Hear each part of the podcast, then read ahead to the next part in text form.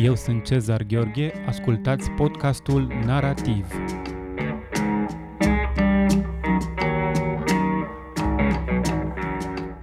Astăzi la podcastul Narativ vorbim cu scriitorul și jurnalistul Robert Șerban despre cea de-a noua ediție a Festivalului Internațional de Literatură Timișoara, care se ține în acest an exclusiv uh, online.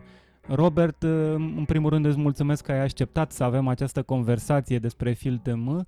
Dacă lucrurile se desfășurau în mod normal, probabil în seara aceasta am fi fost deja, am fi băut un pahar de vin după prima seară uh, FilTM și am fi dezbătut uh, de zor ideile care se schimbau în sala barocă a Muzeului de Artă din Timișoara.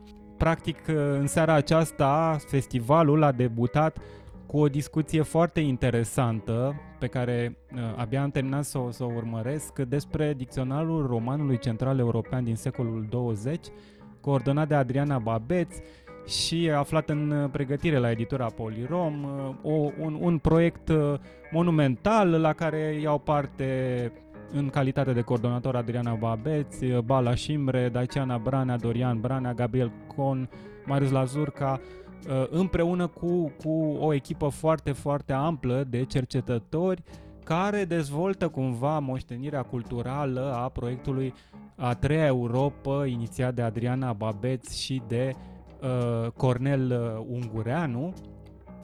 Un debut pentru Festivalul Internațional de Literatură de la Timișoara, mai bun nici nu se putea, dat fiindcă voi v-ați asumat acest proiect intelectual al multiculturalismului, nu doar uh, timișorean și bănățean, ci pur și simplu multiculturalismul central european, multiculturalismul de la care se revendică uh, și literatura română, aș spune. Uh, în primul rând aș începe cu o întrebare, uh, nu despre FilTM, dar care implică uh, prin extensie și, și festivalul. Cum uh, ai experimentat tu, cum ai trăit tu ca scriitor toată această criză prin care trecem? Se spune că uh, Uh, de fapt, crizele sunt uh, benefice pentru literatură, pentru poezie, pentru că tu ești uh, și poet sau mai întâi poet.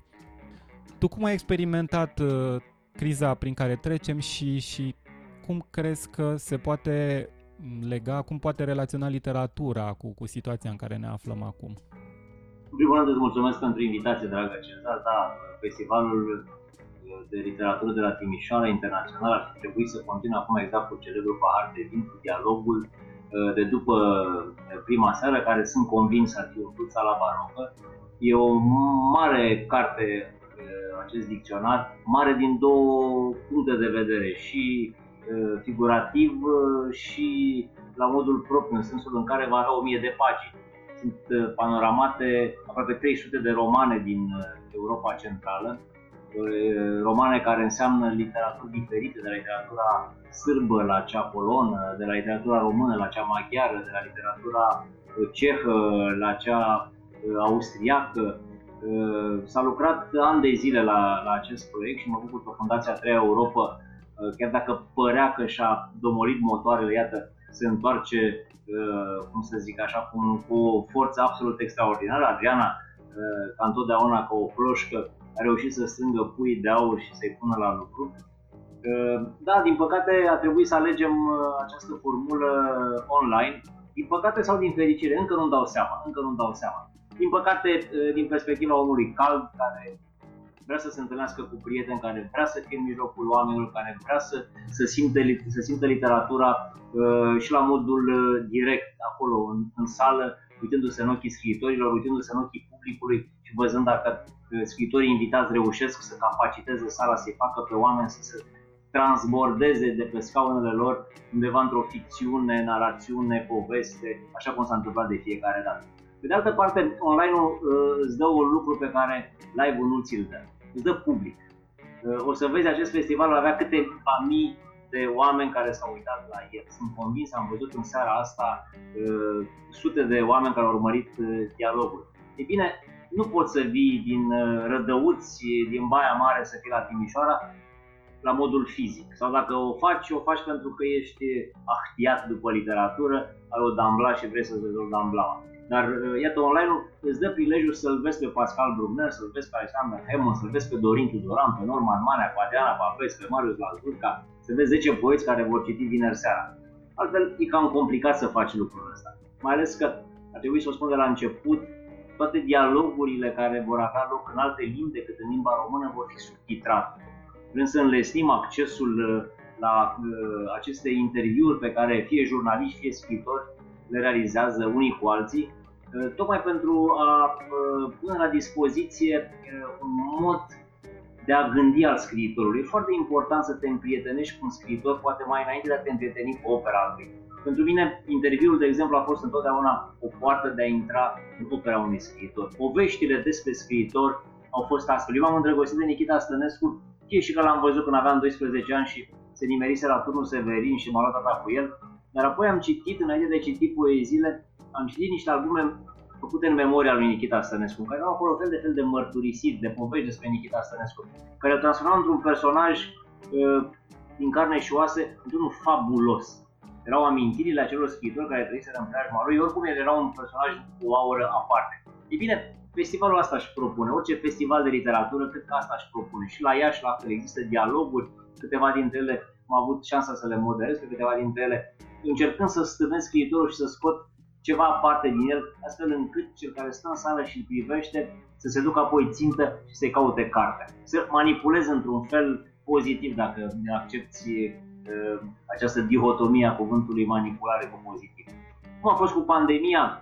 Uh, într-o primă fază a fost și sperietură, a fost uh, și o întoarcere cumva la un timp pe care nu l-am avut niciodată. De ani de zile n-am mai avut timp să stau în casă, să încerc să gestionez o zi întreagă, 24 de ore, am scris, am citit, am privit la filme.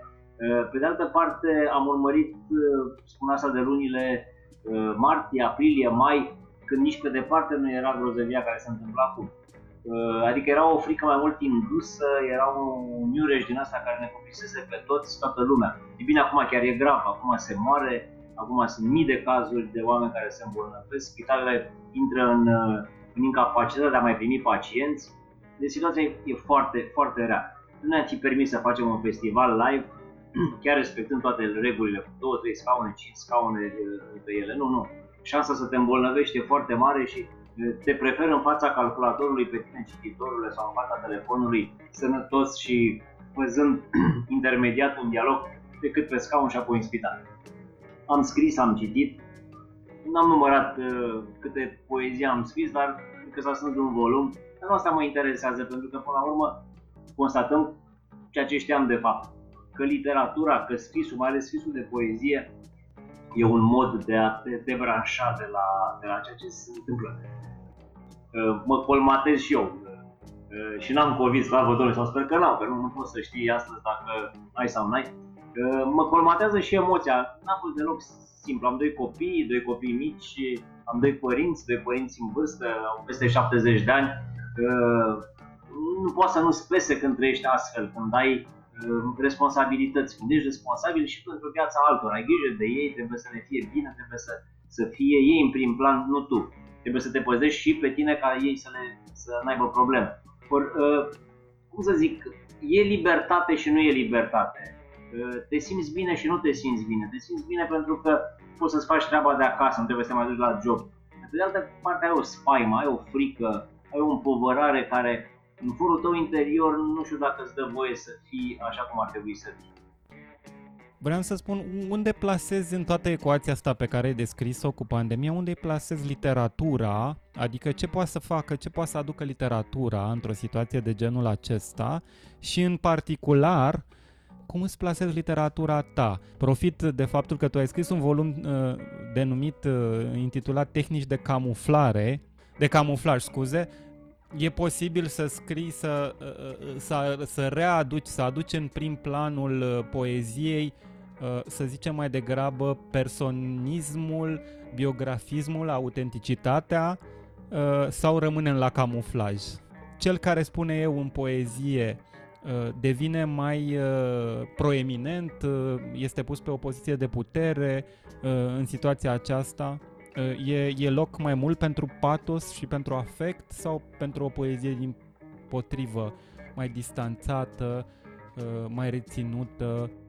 Depinde pur și simplu de dispoziție. Eu nu, eu nu cred sau nu scriu proiecte, nu spun acum vor scrie o carte despre pandemie. Ea trebuie să aibă următoarele conotații. Ala de ce? Abar n-am ce voi scrie. Adică pentru mine cărțile sunt în continuare, cartea de poezie în continuare o culegere de texte care cuprinde o perioadă în care uh, am fost într-un fel, în care am un tip de discurs, în care am un tip de obsesii, poate nu aceeași obsesii, poate mai multe, dar nu-mi propun să scriu cărți de poezie mi-e greu să accept chestia, să scriu la temă. Doamne, e pandemie, hai să facem o chestie despre, poezie, despre pandemie și odată la trei zile, în fiecare zi, scriu câte un poem despre pandemie, cum am simțit eu. Asta mi s-a întâmplat. Fără să vrei, te uiți pe geam, trăiești astfel de spaime, trăiești frici, trăiești toate ca învingător, pentru că constați la un moment dat că nu e atât de grav cum ți se părea ție, apoi îți dai seama de fapt că e mult mai grav decât ai aflat ieri. Apoi afli că de fapt părinții tăi sunt undeva izolați într-un, uh, într-un sătuc de lângă Târgu Jiu și nu vor avea probleme. De de altă parte, copiii tăi să apară în stradă să întâlnesc cu alți copii. Adică uh, sunt niște sinusoide pe care nu le poți controla. Sunt niște informații uh, pe care nu le poți ține sub un fel de control strict. Iar apoi poetul nu e altceva, nu cred că e altceva decât un tip de seismograf. Într-o seară sunt într-un fel, în altă seară sunt în alt fel. Mi-e foarte greu să găsesc o unitate, o linie comună a ceea ce am fost sau a ceea ce am scris. Nici nu mi-am propus asta, nici măcar n-am recitit. Din când în când, cerind, cerându-mi se poezii pentru o revistă sau alta, mi-am dat seama că mi-aminteam de vârsta copilăriei în timpul pandemiei. Apoi îmi dau seama că mi-aminteam de fricile pe care le aveam și de, de cum să zic, senzația asta de a dispărea. Puteai să dispari, poate să ți se întâmple oricând lucrul ăsta și să dispari. Nu-i comod. Chiar dacă am trecut de câteva ori pe lângă moarte și nu mi-e mai atât uh, de spaimă de ea. Acum, dacă mi-e frică, mi-e frică nu din propria perspectivă, ci din perspectiva unui tată care și-ar putea lăsa copiii singuri. Aceea e o chestie groaznică. Dacă aș fi singur, am fost singur, nu, nu mi-a păsat de moarte. În momentul în care, repet, în spatele tău uh, sunt uh, cei, de, cei care depind de tine, cu totul și cu totul vezi altfel viața. Sau dacă, ești, dacă ai ceva minte în cap. Dacă nu-ți pasă, o calci la 180 de km la oră și la fel mergi cu mașina. Nu, nu mergi reținut pentru că se poate întâmpla oricând ceva. Cum, uh, cum transform toată nenorocirea asta în literatură? Um, nu-mi dau seama, nu, fac, nu fac repet la temă. Niciodată nu mi-am propus să scriu ceva. Habar n-am niciodată când scriu. Mă apucă noaptea de regulă după 12, după ce termin, sau după ce citesc când citesc, mă apucă ca un fel de furnicătură. Mi-au caietul care e totdeauna lângă pat, și notez ceva. Habar nu am, o fac aproape instinctiv, o fac aproape sub autodicteu, o fac aproape, uh, nu aș spune inconștient, ci uh, e un fel de subconștient care îmi folosește pixul și, și, și transcrie tot felul de, de inputuri. Uh, nu pot să fac un portret pregnat de un tip de luciditate, pentru că nu știu dacă am uh, atunci când scriu luciditate. Și da, nu mă părăsește în schimb în timpul zilei. Seara când scriu, uh, sunt bântuit de fel de fel de himere, de fel de fel de angoase, de frici, de curaj nebun, uh, de spaime, de temeri pe care mm, câteodată ți le induci fără să vrei, câteodată ele chiar există în, în, în ființa mea ce va face literatura din asta, iată, deja au, au apărut câteva cărți. Chiar eu am colaborat la una dintre cărți, a apărut la editura Vremea, Părinți și copii în pandemie. Un, un, uh, un proiect foarte interesant al unor părinți care, așa cum spuneam, uh, au grija copiilor lor, ba mai mult câțiva părinți au folosit de vocea copiilor pentru a fi uh, prezenți acolo cu texte, din perspectiva acestor puști mai mari sau mai mici, că sunt și puști de 18 ani care scriu acolo. Și au mai fost fel de fel, am văzut o, o, mulțime de, o mulțime de astfel de proiecte și e bine că e așa, e bine că uh, nu lăsăm să treacă pe lângă noi uh, o întâmplare urâtă, niciodată n-a fost atât de urât. Niciodată n-a fost atât de urât. Am trăit pe vremea lui Ceaușescu, dragă Cezar, când se lua curentul uh, 6 ore pe zi iarna. Acum suntem în octombrie, începea să se ia curentul de la 6 seara până la 12 noapte. Nu spun cum era. era în primul rând că era beznă chioară și trebuia să aprinzi ferinalul sau lampa dar asta ca să o rezolvai. Mă, că era foarte frig. Hai, octombrie o mai duci, dar să vezi cum era în decembrie, în ianuarie, erau 4 grade, ți îngheța apa în pahar. Ori pandemia apare un mic copil pe lângă, pe lângă lucrurile astea. Am televizor, am calculator, pot să te sun pe tine, pot să sun pe, orice, pe oricine, am uh, telefon mobil. Atunci făceam flotări ca să nu îngheț de frig în casă. Uh, mama îmi dădea paginile la manualul de matematică că repetam pentru treaptă sau pentru facultate, sub pătură. Eram niște oameni care încercam să nu murim la modul propriu, să nu murim în propriile noastre case.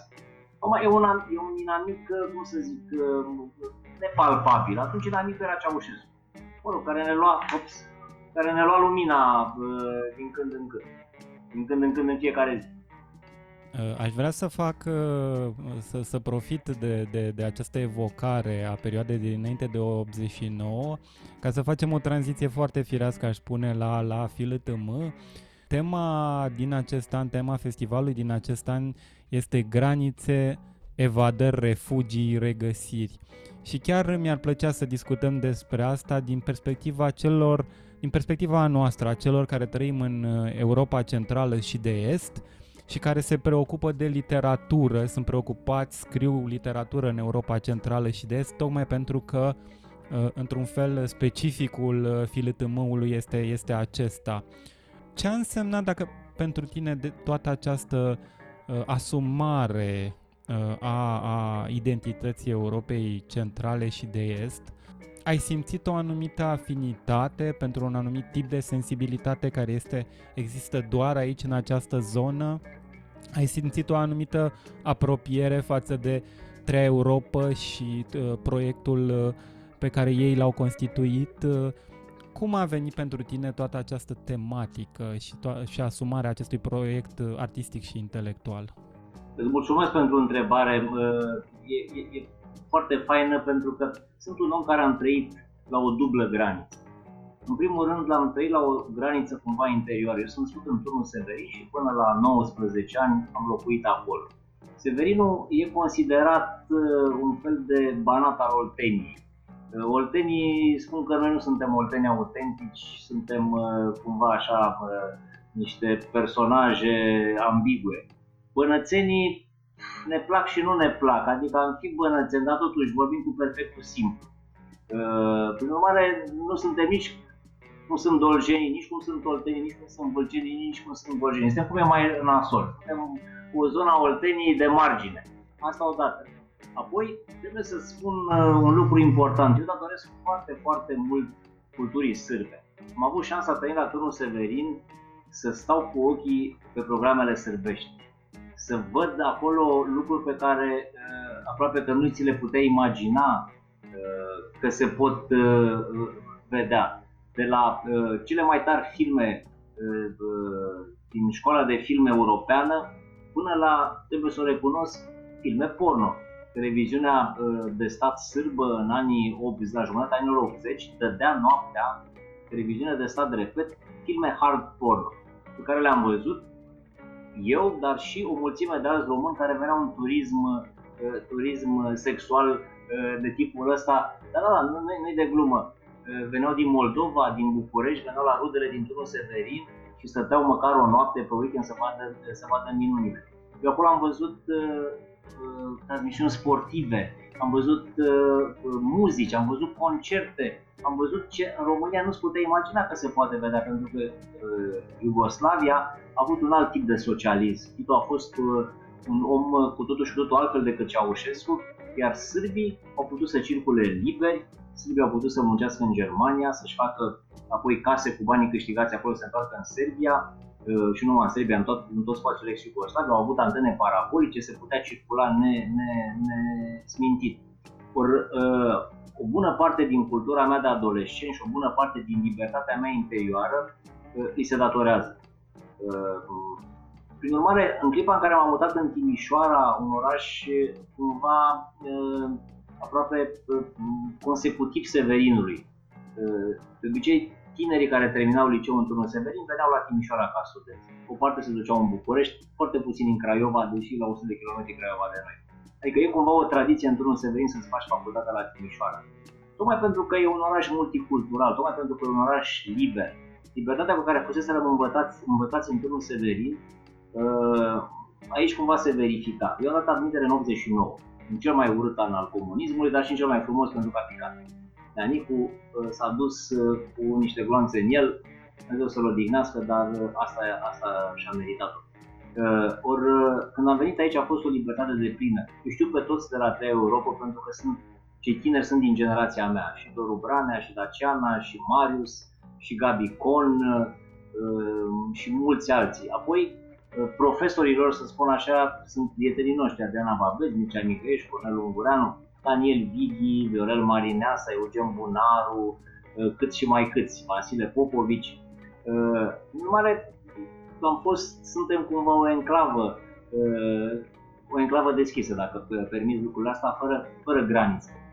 M-am simțit foarte bine, am, i-am ajutat de câte ori am putut ca ziarist, încercând să le promovez proiectele, invitându-i de fiecare dată la emisiune pe care le fac la televizor sau le-am făcut, cu cărțile care le-au apărut, făcând interviuri în presă scrisă, pentru că cred că e important ce au făcut ei. Timișoara a dat această fundație și a dat o serie de cărți atât de necesare într-o cultură văduvită de astfel de studiu. Oameni foarte, foarte serioși și ca dovadă acest dicționar al romanului central european din secolul 20, o carte foarte necesară care lipsește din cultura română. Și multe, sunt o, e o serie lungă de cărți care ar trebui invocate aici. Ca urmare, că, ca urmare și festivalul poartă cumva numele fundației sau e o consecință a fundației, la est de vest, la vest de est, pentru că suntem într-o zonă unde avem două granițe, și cu sârbii și cu ungurii. Timișoara e oraș deschis, Timișoara e capitală culturală europeană, slavă Domnului că în 2021 și 2023. Și dragă Cezar, Timișoara are un primar neamț, îți poți imagina lucrul ăsta? Are un primar neamț, jet be jet, nu cu bunici străbunici, pe aici s-a întors omul să vadă cum e în Timișoara și l-a găsit frumos Jacaina. Nu, omul știa Timișoara, a venit în 2003, i-a plăcut și a zis, doamne, dar de ce să nu faci ceva pentru orașul ăsta? E aproape o minune, e incredibil, încă vine să zâmbesc uh, și zâmbesc bucuros, fiind pentru că un băiat tânăr, cunosc, are 37 de ani, un om care face cultură, un om care face politică, un om care e foarte deschis și cred că orașul nu va avea decât de câștigat din, din prezența acestui uh, om în, uh, în fruntea destinelor urbei. În primul rând că va descășușa un tip de energie care aici se stinsese, un tip de entuziasm care nu mai era. Făceam fiecare așa că ne întâlneam la festival și timp de 4-5 zile eram entuziaști că uh, dăm literaturii ceea ce merită. Alții făceau un festival de, de muzică, alții de teatru, dar ca și comunitate, Timișoara nu mai era unită, Timișoara era enclavizată. Ori îmi place să cred că reușita acestui băiat din afara comunității noastre, uh, care seamănă foarte tare cu noi toți, va da un aer foarte bun orașului care se va, se va dezvolta și care uh, va urca acolo unde este locul. Timișoara și nu vorbesc aici de competițiile astea, care câteodată mă distrează, câteodată mă încrâncinează și pe mine. Nu, trebuie să fii mai bun decât jenii, trebuie să fii mai bun decât ieșeni și dacă se poate să bătem pe mitici la zero, ar fi grozav. Sunt haioase și nu sunt adevărate. Până la urmă trebuie să trăim într-o țară în care ar trebui să ne simțim bine unii cu alții și, de adevăr, să ne putem dovedi unii altora uh, valențele și plusul pe care îl putem aduce în lumea în care trăim. Dar, repet, iată o minune. ai, ai crede? Și într-un fel e foarte, foarte firesc, având în vedere această moștenire multiculturală pe care am uh, evocat-o în Timișoara. Există o particularitate identitară, aș spune, uh, nu doar în proiectul a treia Europa și, și în ceea ce privește grupul vostru de la Timișoara, cum ai spus, este un grup foarte compact și cu, cu, cu proiecte, cu foarte multe proiecte. Cred că uh, una dintre trăsăturile pe care le-am putea descrie ar fi că Timișoara știe să-și asume uh, într-un mod uh, foarte interesant diferența.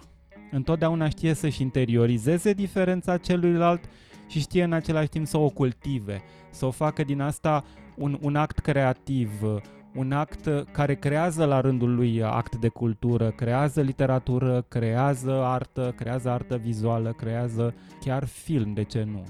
Da, da, ai, ai, drept, ai dreptate, așa e, pentru că eu ți-o spun ca vinitură. Noi, oltenii, ei moldovenii, miticii, nu mai spun săraci, că ei cred că sunt cei mai suferinți la Timișoara, într-o primă instanță se lovesc de tipul acesta de bloc pe care Bănățeanul îl pune în fața ta și spune, stai puțin, cine ești tu, ce te legitimează pe tine să vii aici să uh, îmi defectezi cumva un tip de istorie, un tip de tradiție cu apucăturile tale de oltean, de moldovean, de mitică.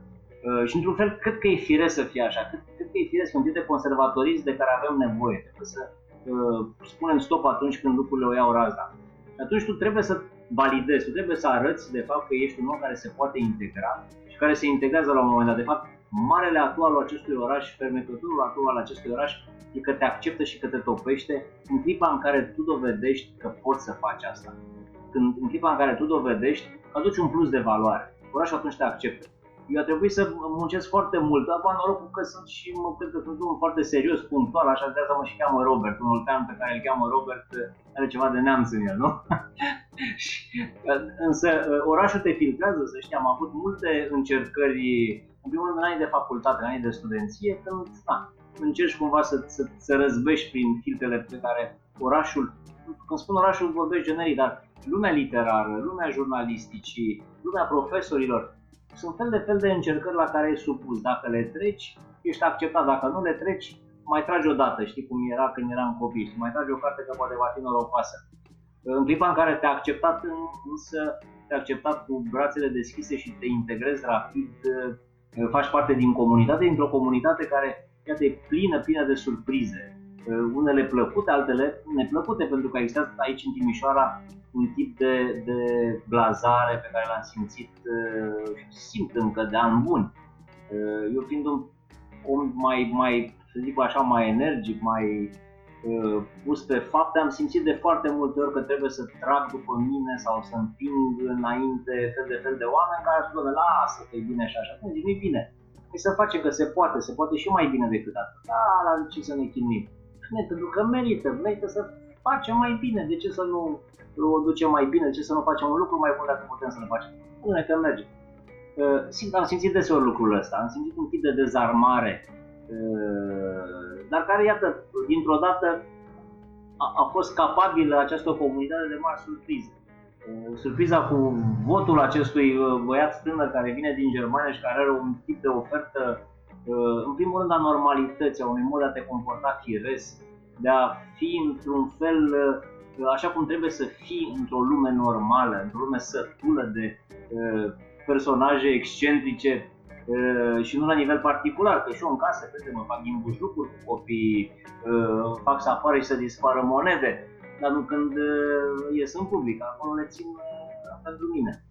E, uh, da, într-adevăr, Timișoara este, este aparte, iar uh, a treia Europa m-am simțit uh, frate cu ei și cumva parte din, din, acest, uh, din acest concept toți suntem într-un fel a treia Europa. România întreagă e cumva a treia Europa, dacă, dacă îmi dai voie să extind conceptul. Uh, da, aș vrea să evocăm, uh, prelungind această idee, și ediția de anul acesta. Am vorbit deja despre prima discuție în jurul dicționarului romanului central uh, european din secolul 20.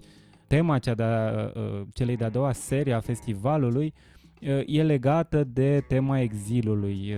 Este subintitulată Secțiuni prin Casa Melcului și cei doi invitați, cei doi scriitori în focus sunt Norman Marea și Dorin Tudoran.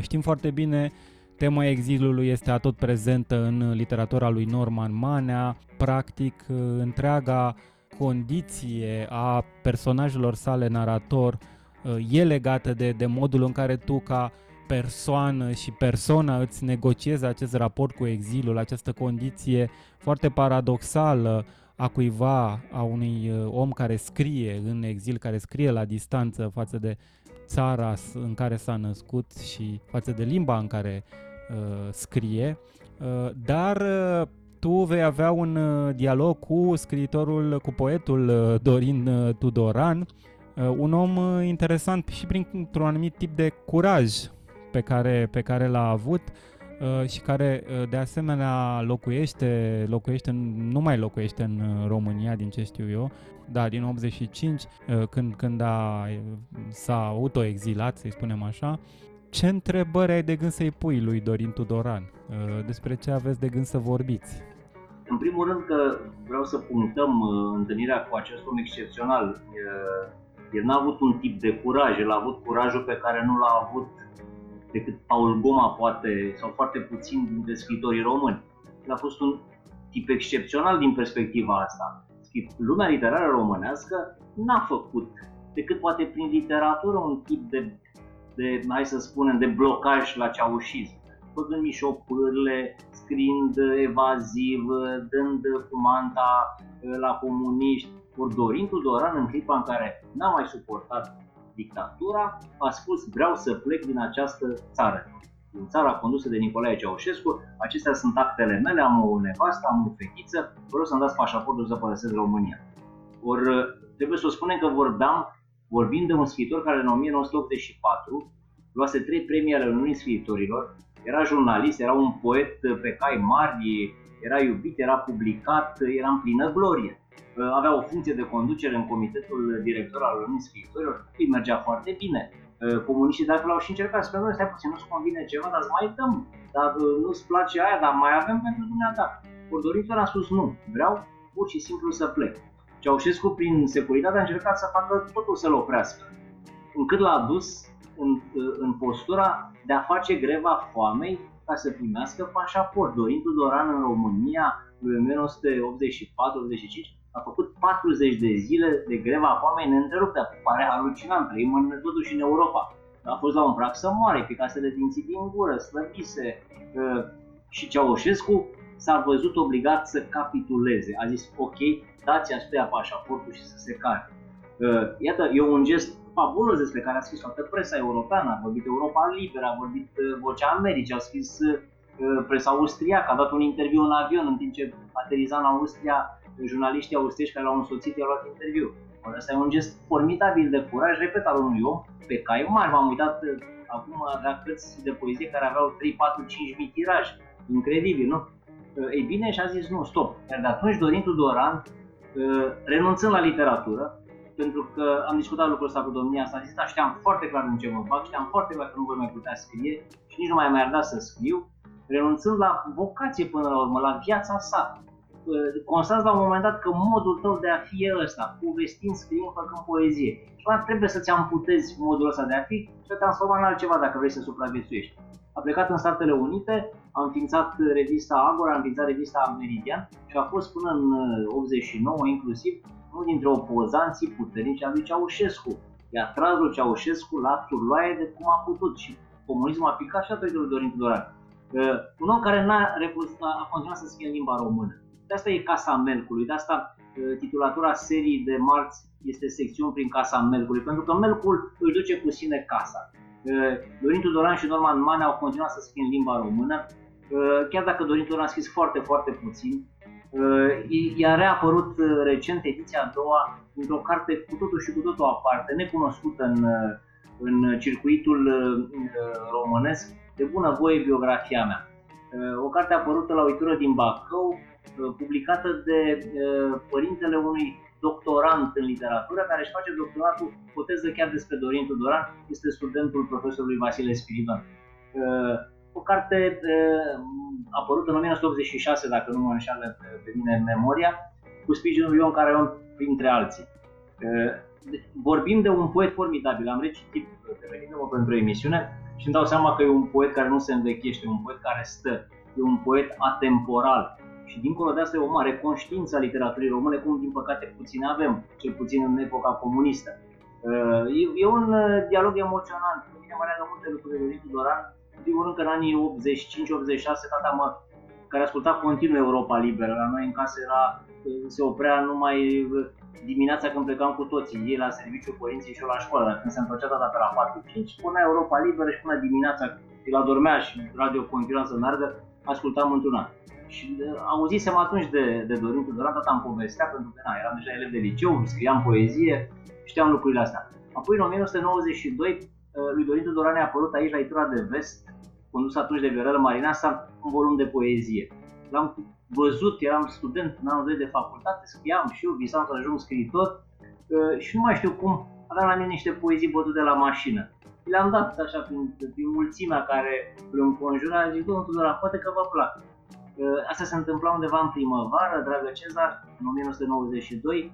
Numărul din toamnă al revistei Agora din 92 avea cele șase poezii pe care le dăsem Dorin Doran publicate în, în paginile revistei. Un gest care, cum să zic, era halucinant, nu mă așteptă la orice, mă așteptam numai la asta, nu. Să apari în celebra revistă Albora condusă de Dorin Tudoran. Apoi l-am, ne-am revăzut acum câțiva ani în urmă, domnia sa luând un important premiu, premiul de poezie Petre Stoica, am și stat de vorbă. Da, va fi un dialog despre asta, va fi un dialog despre politică, foarte interesant, despre uh, lupta uh, pentru președinția Statelor Unite. Ce înseamnă prăbușirea Americii dacă se va petrece? Ce înseamnă senectutea? Ce mai înseamnă poezia? Ce înseamnă sacrificiu? Uh, repet, e un om uh, etalon din perspectiva mea, un om uh, admirabil și cred că e o mare șansă că a acceptat să vină la festival și să ne dea, ne dea acest interviu, cum și prezența lui Norman Manea e la fel de importantă pentru festivalul din acest an de la Timișoara. Uh, pentru că tu ai trasat uh, foarte bine, chiar admirabil aș spune, semnificația gestului lui Dorin Tudoran făcut atunci în, în 84 din perspectiva sensului pe care gestul avea atunci, curajul lui de atunci. Dar aș vrea să te întreb uh, și să-mi spui care este părerea ta, în ce măsură, din starea noastră totuși de confort de astăzi, putem înțelege semnificația unei uh, asemenea gest în ziua de astăzi. Pentru că, da, pandemie, cum ai spus și tu, dar în același timp avem multe, avem lucruri, avem acces la lucruri pe care nu le puteam accesa în anii 80 în România comunistă, nu? Avem uh, computer, avem internet, avem tot felul de asemenea proteze care ne fac această captivitate totuși să fie mai ușoară. Te întreb acum pe tine, Robert, în condiția acestei situații totuși de confort pe care noi o traversăm acum, putem înțelege un asemenea gest a, uh, făcut de cineva care, așa cum ai spus, sacrifică, își sacrifică vocația, sacrifică activitatea, posibilitatea de a face Uh, activitatea uh, la care ținea cel mai mult. Uh, sacrifică chiar posibilitatea de a publica în propria limbă, tocmai pentru că exista o altă miză, cred eu, mult mai importantă pentru momentul acela. Crezi că mai avem noi uh, și complexitatea morală, dar și culturală de a înțelege un asemenea gest în ziua de astăzi? Trebuie să facem efortul să le înțelegem, dragă Cezar. De asta și chemăm astfel de oameni, de asta și vorbim despre ei, de asta și scriem de atâtea ori, pentru că datoria noastră e să nu uităm. Sunt foarte puțini oameni precum Dorin Tudoran. Datoria noastră este să aducem în prim plan, datoria noastră să invocăm și să povestim despre ei. Datoria noastră este să știm ce a însemnat comunismul. Șansa mea e că am trăit atunci și eram destul de mare, suficient de mare încât să știu prin ce am trecut. Tai că îmi spunea în fiecare dimineață când plecam la școală, ai grijă ce vorbești, și că am scrobot la gură, nu cumva să o pățim. Vom fi dați afară de la serviciu și eu și mai că rămânem pe drumul. Placa asta o auzeam în fiecare zi. Ai grijă ce vorbești la telefon, telefonul nu este ascultat.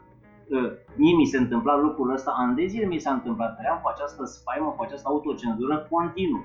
Îmi spuneau, cum, în fiecare zi, domnule, ai grijă la școală, sunt, te provoacă, sunt provocatori, atenție la bancurile pe care le spui. Că era un, un om care își plăceau bancurile și bancul cu Ceaușescu spuneam toți, puteai să o pățești.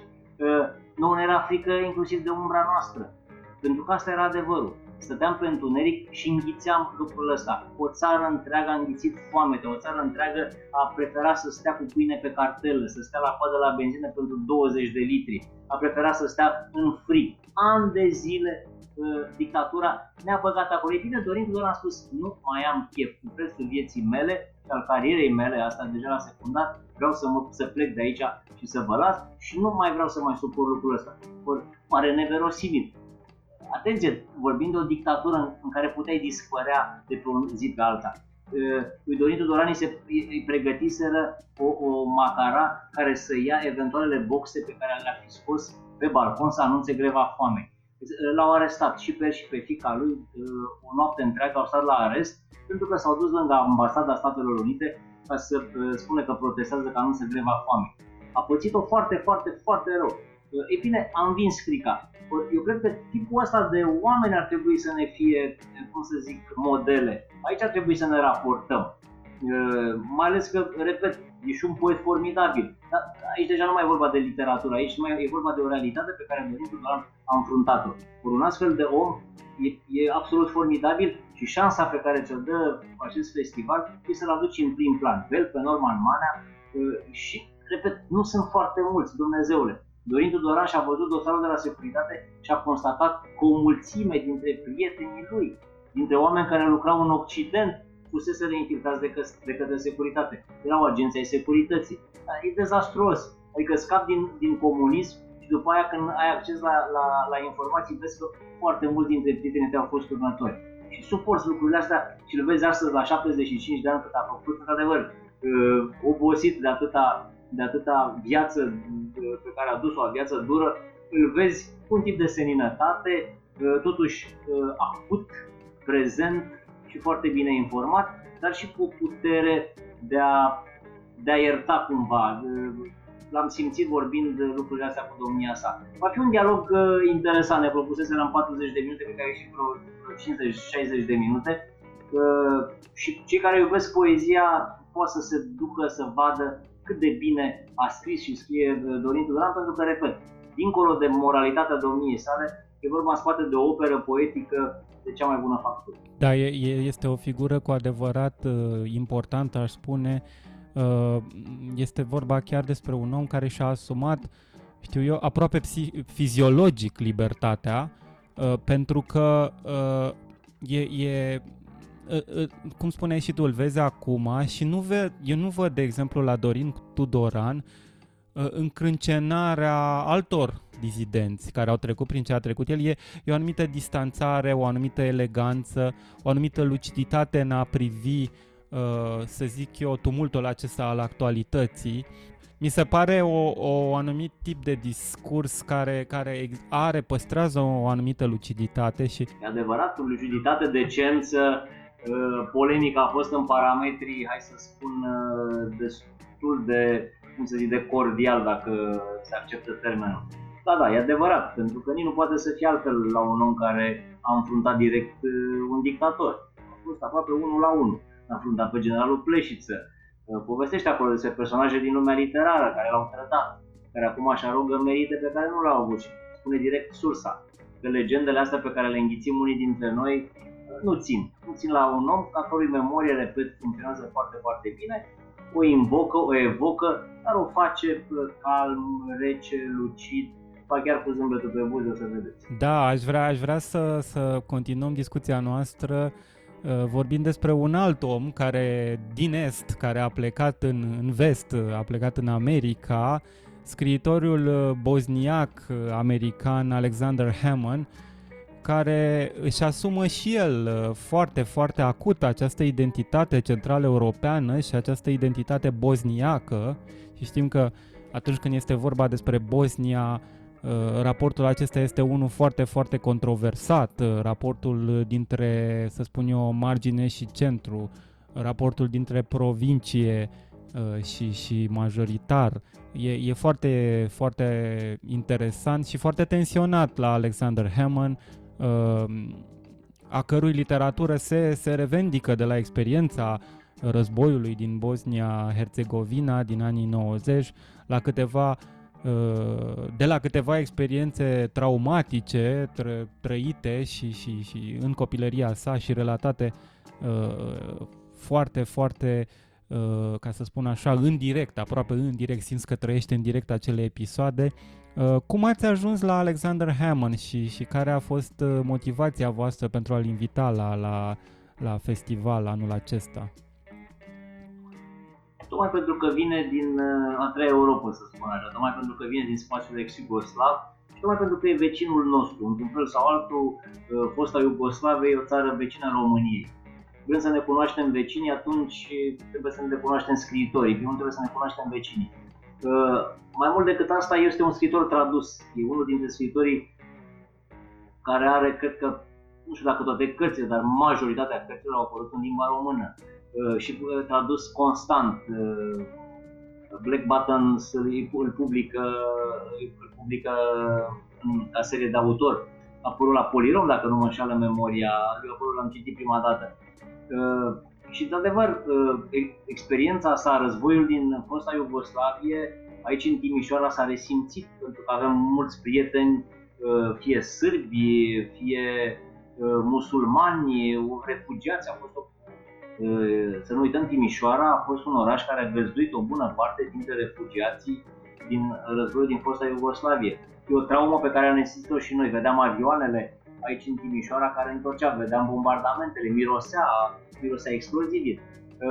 Iar dincolo de asta, e o experiență pe care n-ai cum să o, n-ai cum să o, să o înlături, n-ai cum să o fentezi. Pentru că îi repete experiența vecinului tău. Cum celălalt vecin al nostru, Ilia Troianov, de care sunt convins că o să mă întreb, e din Bulgaria. A plecat din Bulgaria, trăiește în Germania, publică în limba germană, e unul dintre scritorii importanți în Europa, tradus și răstradus, mai puțin în literatura română. Ei bine, iată, o să apară în curând la editura Cartier de la Chișinău, să nu uităm, din Republica Moldova, primul său roman în limba română și mă mir că e, abia acum se traduce Troianov, pentru că dincolo de câte ori am mers la treburile de carte de la Leipzig sau de la Frankfurt sau în Austria sau în Elveția, în țări de limbă germană, i-am văzut cărțile pe primele standuri, acolo unde sunt scritorii foarte vânduți și scritorii foarte iubiți. Repet, Tocmai pentru că e vorba despre granițe, e și Hammond și Troianov uh, sunt invitați la acest festival, iar experiența lor împărtășită prin intermediul unor interviuri, John Freeman îl intervievează pe Hammond și să nu uităm, e vorba despre un intelectual american de primă mână, de un standard extraordinar și el publicat în limba română, uh, antologiile lui de proză, uh, cum să zic, uh, au succes în, uh, aici în cultura noastră am încercat să-i aducem mai aproape, să-i și vadă oamenii, pentru că de citit sunt convins că îl citesc. Pe Hemon, în mod sigur, Cleanov va avea și el, sunt convins, succesul lui. Or, n-a fost niciodată invitat. Iată, uh, un festival asta ar trebui să facă, să intermedieze întâlnirea iubitorilor de literatură cu personajele, pun în ghilimele personajele lor, pentru că primul personaj al unui cititor nu e cel din carte, e cel de pe copertă, adică e chiar autorul cărții. Uh, da, E foarte interesant ceea ce spui uh, și pentru că uh, mi se pare uh, foarte bună și tema serii de joi, 22 octombrie, Vina omului alb. Asta este deja o temă, nu mai e o temă centrală europeană, e o temă occidentală. Eu recunosc că eu nu resimt vina bărbatului alb heterosexual neapărat, poate ar trebui să o resimt, Uh, dar este mai degrabă o temă actuală a corectitudinii politice uh, și uh, pornind de la această temă va, va fi un dialog între Pascal Bruckner și scriitoarea, îndrăznesc să spun, română Tatiana Țăbuleac, care scrie o proză intens poetică, care se revendică și ea de la experiența uh, din Basarabia și de la propria experiență de la Uh, propria copilărie. Uh, cum ați adus această dezbatere a omului alb, uh, pornind de la bănuiescă de la scrierile lui Pascal Bruckner și de la interesele lui recente? Pascal Bruckner e un scriitor iubit în România, nu de ieri, de azi, de tradus încă din anii 90 a apărut uh, Luna Amară, mi-amintesc că am o, o ediție de prin 92-93, iar apoi cărțile sale ale lui Alain Finkielkraut sunt uh, publicate constant și la Nemira. Deci e un scriitor foarte, foarte prezent în, în, în lumea literară românească și un scriitor vedetă. Uh, Pascal Brunner face eseistică, Pascal Brunner face proză, face filozofie, a apărut la Buion de Cultură lui Bernard Pivot de nenumărate ori, vine în România în ultimii ani l-am, l-am tot văzut în fel de fel de dialoguri, e un om foarte deschis uh, și e un om care pune un accent important. Pascal Bruckner, interviu cu Pascal Bruckner de joi seara, are loc la câteva zile după ce un profesor francez a fost decapitat în Paris pentru că le-a vorbit elevilor săi despre libertatea de expresie și a fost decapitat de către un musulman pentru că a avut curajul să spună, uite, se poate și așa, există niște caricaturi în care ce fac caricaturiști? Exagerează anumite lucruri legate de un personaj sau de altul. A fost decapitat. Iată, vina omului alb, dragă Cezar, e servită taman deși ni s-a întâmplat acum, că ni s-a întâmplat și nouă. Ori cam și despre asta e vorba. Cu Helbeck în supunere să nu uităm, propune o cronie în care în anul 2025 Parisul uh, va avea un primar, iar Franța va avea un primar musulman, iar dacă vei vrea să fii cadru universitar la Sorbona, va trebui să renunți la creștinism și să te la musulmanism. E opțiunea ta. Nu vrei să faci asta? Mai predai, nu trebuie să fii profesor universitar. Poți să treci acolo. Uh, și să nu uităm, supunere uh, a apărut în ziua în care a avut loc atentatul de, de la Charlie Hebdo.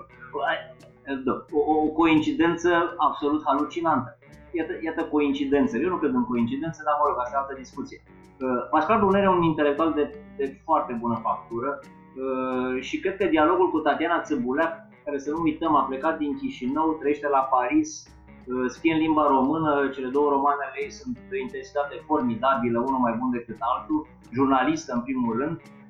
O să fie un dialog atâțător și aspru în același timp pentru că e vorba despre uh, două perspective diferite de a, de a vedea lumea, dar în același timp consensuale. Ambii sunt uh, cumva francezi, trăiesc în Franța, Tatiana uh, trăiește asumat în Franța, Brugner e francez și vorbesc despre granițele pe care în Europa le trăim fiecare dintre noi. Fie noi ca români când ne ducem dincolo, fie cei care trăiesc deja dincolo și dau seama de fapt că Europa se metamorfozează, se schimbă, câteodată cu o viteză aiuritoare și câteodată nu în cele mai bune monede pe care ar putea să le aibă în buzunar un cetățean european. Când spun monede, vorbesc în metaforă. Da, cred că Pascal Brunner e unul dintre scritorii mei preferați, nu spun lucrul ăsta, am ținut să-l aducem an de an aici, nu s-a putut pentru că fiind un scritor iubit în toată Europa, e invitat la fel de fel de festivaluri, fel de fel de, de evenimente literare și niciodată n-a avut agenda liberă în octombrie când se ține festivalul.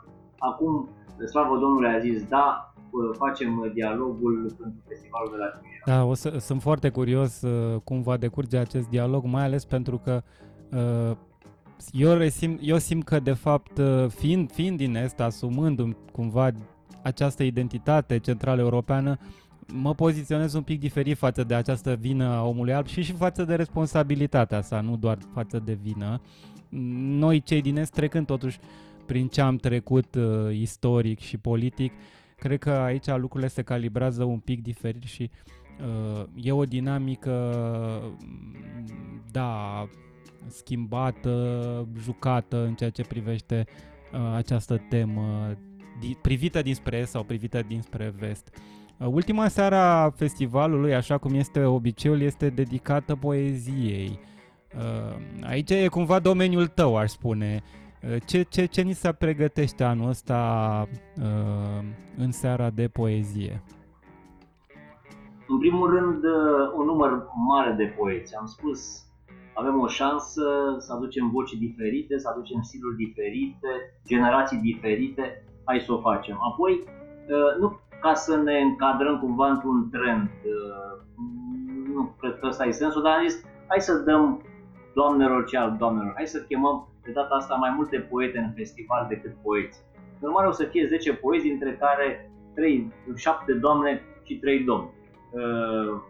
Uh, doamnele vin din România, dar vin și din Statele Unite, vin și din Franța, Uh, și sunt de la Cristina Hermeziu, care trăiește la Paris, la Febrona Nova, care trăiește la Paris, dar și la Luxandra Nova, care trăiește în București, Saviana Stănescu, care trăiește în Statele Unite, uh, dar și Ioanes Pop, care e la București, Adriana lui Gheorghe la Bistița în Săut, Ciprian Măceșaru, uh, tot în București. N-aș vrea să uit pe nimeni acum, deși sigur o să mi se întâmple asta. Ioana Tătărușanu, Uh, cea mai tânără invitată, are 18 ani, uh, din Iași, studentă, studentă la București, Ioana Ieronim, uh, un nume clasic, exact Saviana Stănescu, care vine din Statele Unite. Iată, nume diferite, literaturi diferite, scrisuri diferite, cumva sub același, sub același, sub aceeași lumină, lumina unei poezii care, cred eu, ține standardul sus al literaturii române nu pentru că îmi trag spuza pe turta mea, dar cred că poezia de limbă română, dacă s-ar exporta, România ar fi la nivelul Elveției eh, din punct de vedere al PIB-ului. Păcate, totdeauna poezia a avut o nișă uh, a ei. Mai mare, mai mică, asta nu contează. Cred că festivalul, ca în fiecare an, dă acestei regine neîncoronată a literaturii ce ale ei. De ultima seară, o seară cu 10 poeți, uh, care mai de care mai important, mai bun și mai uh, aparte. Da, sunt și eu foarte curios, uh, mai ales față de ceea ce va citi Ruxandra Novac, care, după cum știi, e o poetă care în generația mea a fost la început printre primele voci ale fracturismului și care a dat să zicem așa, chiar o formă nouă prin, prin ecografiti, prin volumul ei de debut. Sunt chiar curios. Ioanes Pop vine și el cu un volum de poezie nou scris. Dacă ești atent, dragă Cezar, cam toți da. poeții care sunt invitați în festival au publicat sau urmează să publice anul acesta o carte. De la Diana lui Gheorghe la Ioan Scop, Luxandra Novac se întoarce în literatură după ecografii, urmează să apare, să apară un volum la Pandora M în colecția colonată de Bogdan Alexandru Stănescu, care iată are și o componentă de poezie. Cristina Hermeziu a publicat la editura Junimea, Ciprian Măceșaru tocmai uh, publică o carte nouă de poezie, Ioana Tătărușanu pregătește un volum de poezie. Uh, am fost atenți să uh, dăm și actualității ce al ei, adică să nu fim defazați. În urmă, un festival de literatură contemporană trebuie să pună pe scenă oamenii care acum se afirmă, care aduc ceva nou. Cartea lui Adriana lui Gheorghe, de exemplu, o carte absolut minunată de poezie, și mă bucur că a acceptat să fie aici. Ciprian Măceșaru, un poet foarte, foarte interesant, un om care face și jurnalistică, care Ioana Eronim uh, vine din generația 70, o poetă care a rămas constant foarte, foarte bună uh, și pe care n-am mai văzut-o de mult uh, față în față. Nici acum nu va fi live, dar va fi, iată, prin interfață. Da, e, e foarte, foarte interesant, într-adevăr, poezie nouă și poezie recentă Uh, de foarte bună calitate, va fi vineri uh, seara, uh, cu, iar tema seriei va fi Melting Pot, tocmai pentru, pentru a reuni toată această acest colaj, colaj de identități poetice. Aș vrea să te întreb acum legat de FiltM și de faptul că totuși Timișoara este capitală culturală în, în, în sensul în care uh, Uh, proiectul uh, Capitalei se va continua.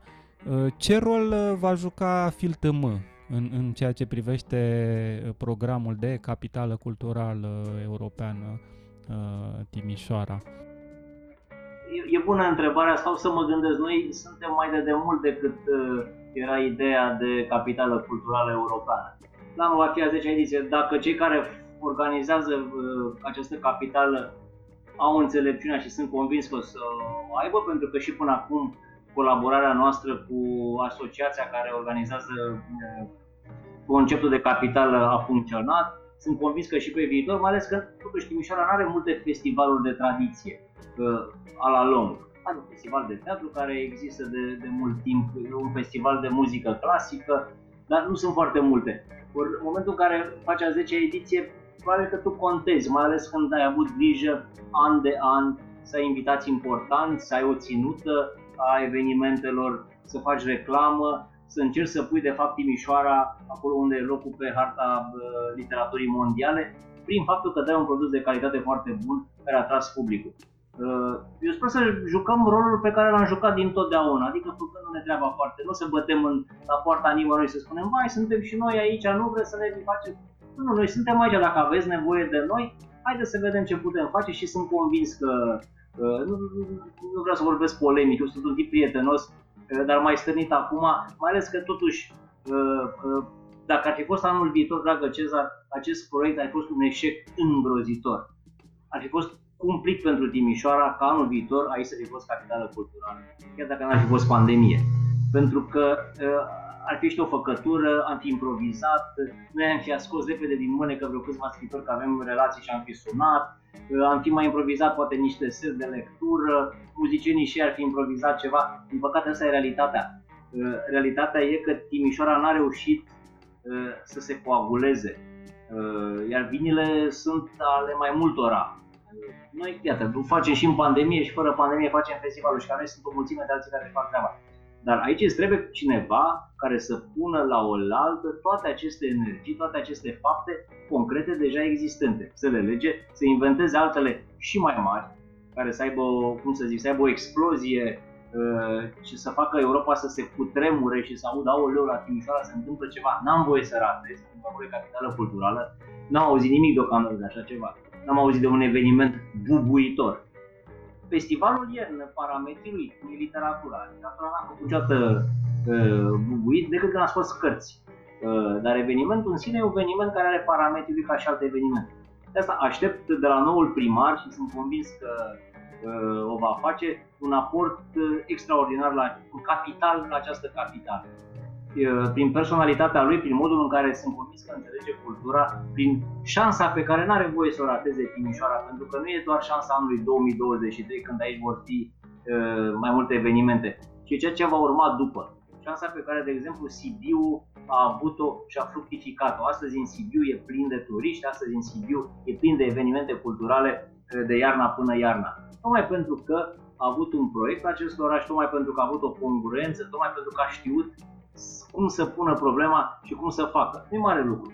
Nu e mare lucru. Deci trebuie însă niște oameni pricepuți. Deci trebuie niște oameni magneți care să ne adune, să-i adune pe cei care vor să facă ceva în, în, de jur împrejurul lor și să-i pună la treabă. Există și bani, există și bunăvoință, există și un oraș puternic, puternic frumos, dar îți trebuie oameni. Omul sfințește locul sau nu sfințește. Vom vedea ce se va întâmpla. Mai sunt 2 ani, trag speranță mare că uh, va fi așa un, un, un 180 de grade și că ne vom duce pe un drum mult mai bun, ascensional decât suntem acum, unde de fapt am băltim. Băltim și ne intră apa în galoși, dar în doi ani se usucă apa și va ieși soarele și pe la Timișoara. Din punctul ăsta de vedere, că după cum vezi, uh, noi fiecare își face treaba, cred, și uh, nu ține cont de tot felul de intenții. Da, cred și eu sper să se reînnoade această coerență și continuitate legată de Timișoara Capitală Culturală. Cred că va trebui și noi, cei care lucrăm în industriile culturale, care suntem uh, în, în lumea culturală, să, să colaborăm uh, foarte aproape, tocmai pentru a înlesni pentru a înlezni un asemenea proiect care, așa cum ai spus și tu, e, e, e capital și esențial nu doar pentru Timișoara, aș spune chiar pentru România. Uh, acum, pentru final, te-aș, uh, te-aș întreba, te, te-aș ruga să faci o recomandare. De ce trebuie să vină oamenii și virtual la, la FilTM anul acesta în cea de, de, cea de-a noua ediție?